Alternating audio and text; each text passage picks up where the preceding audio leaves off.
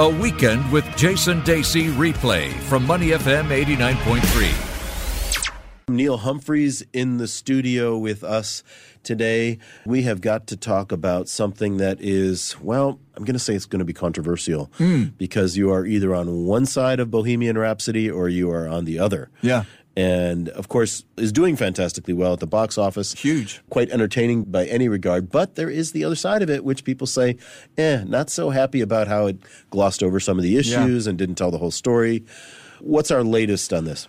There are so many fascinating aspects with Bohemian Rhapsody and very relevant to Singapore because it's been a huge, phenomenal hit in Singapore and still is. They're now doing sing along versions of Bohemian Rhapsody where you get that little bouncing ball on the lyrics, you know. Wow. And they encourage, I can't imagine Singaporeans standing up and singing in the cinema.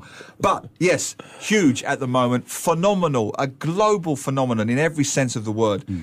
And it reminded me, Glenn, of a famous Hugh Grant quote, which is, of course, you remember he was caught himself in a car, wasn't he, at the height of his Sunset fame? Boulevard, yeah. Sunset Boulevard with a lady of the night Yep, when he yep. had a girlfriend.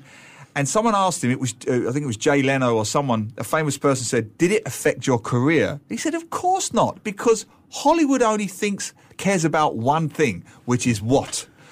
Money. Money. As long as it's making money, as long as you as a product are making money, you can pretty much do anything. You could be caught with a farmyard animal. It doesn't matter as long as you're making money for the machine. And I think that's summed up with Bohemian Rhapsody because two things with this. One, it won two Golden Globes, as you mentioned. Yep. One for Best Film, which is extraordinary. That in itself, I mean, beating out uh, The Star Is Born and one or two others is a shock in itself. Two, uh, got Best Actor for Rami Malek playing uh, Freddie Mercury. But the best film is embarrassing because the director wasn't even invited to the Golden Globes. That's Mr. Bryan Singer.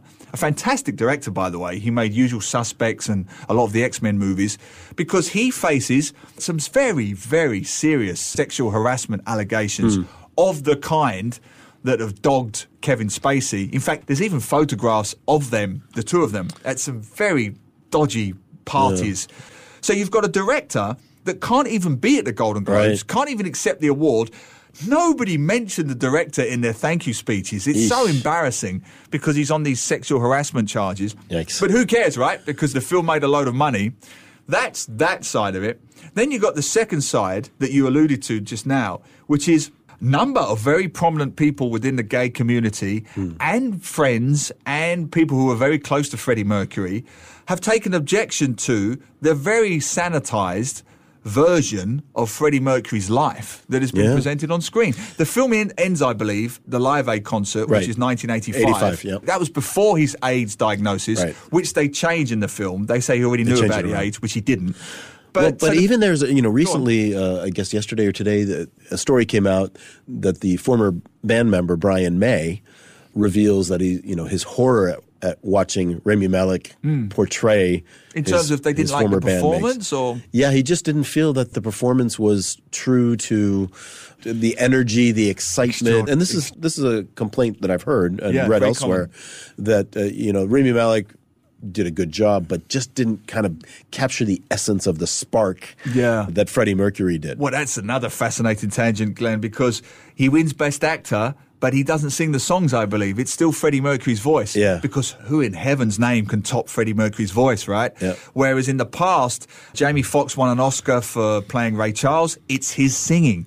You know, uh, the famous film, what was that one, Walk the Line? Uh, Johnny Cash. Johnny Cash, That was the guy's Joaquin Phoenix singing. Yeah. The one coming out later this year, Rocket Man, Elton John. It's the young boy, Taron Egerton, who's the guy in the Kingsman. Oh, right. He's doing all the singing. So you've got a guy winning Best Actor, and half the performance is miming. So that's the artistic point of it.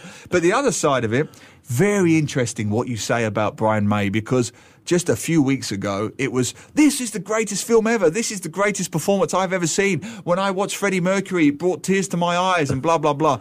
But because this backlash is gathering momentum, you're not showing Freddie Mercury accurately. You're glossing over his gay lifestyle. You're almost making it sound like his homosexuality was the beginning of his downfall. That, Right. That's how the plot line comes across. And the whole AIDS thing, which you can't gloss over, the man died from Mm. AIDS. But how he got it, how it affected his life, is all kind of glossed over. So it's it's brought back this underlying artistic question. If you're not making a documentary, and it's not, how loyal do you have to be to the source material? You know, is it enough to have a rockumentary and just have some good songs and a, a delightful story that people Yeah, like to absolutely. go and watch? Right. Well, I mean, I guess it depends on the audience expectations. I'll give you a very good example. The Greatest Showman Hmm. was savaged when it came out because it was not an accurate reflection of P.T. Barnum's life, Right. you know, who Hugh Jackman plays. P.T. Barnum did exploit these people. He did effectively create what we know as the Victorian freak show. Look at the bearded lady. Look at the two-headed, you know. He exploited these people. But you've seen the movie and you know it's a very different take, isn't it? Yeah, you know, my family and I just happened to see the movie last weekend at home, and it's such an enjoyable film, and it has a very positive message. Hmm. The way it's portrayed in the film, which is, you know, people that are different are okay and are Yeah, good yeah, and should be yeah. valued. And P.T. Barnum, as you mentioned, did not necessarily live that value. He, he was more about making money off it. Yeah. You know, the three ring circus that eventually evolved from Barnum and Bailey's circus. And so, eh, you know, look, again, is it historical fiction?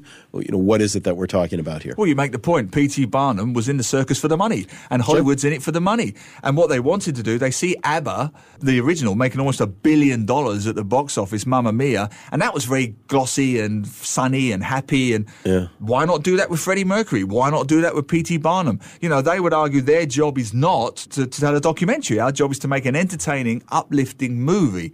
But at the same hmm. time, you do have members of the gay community saying, what are we being here? We're being almost alienated. We're being almost as if it's wrong, or and so on and so on. So hmm. it's created a real fascinating backlash as we move towards the Oscars. What's going to happen for Bohemian Rhapsody now?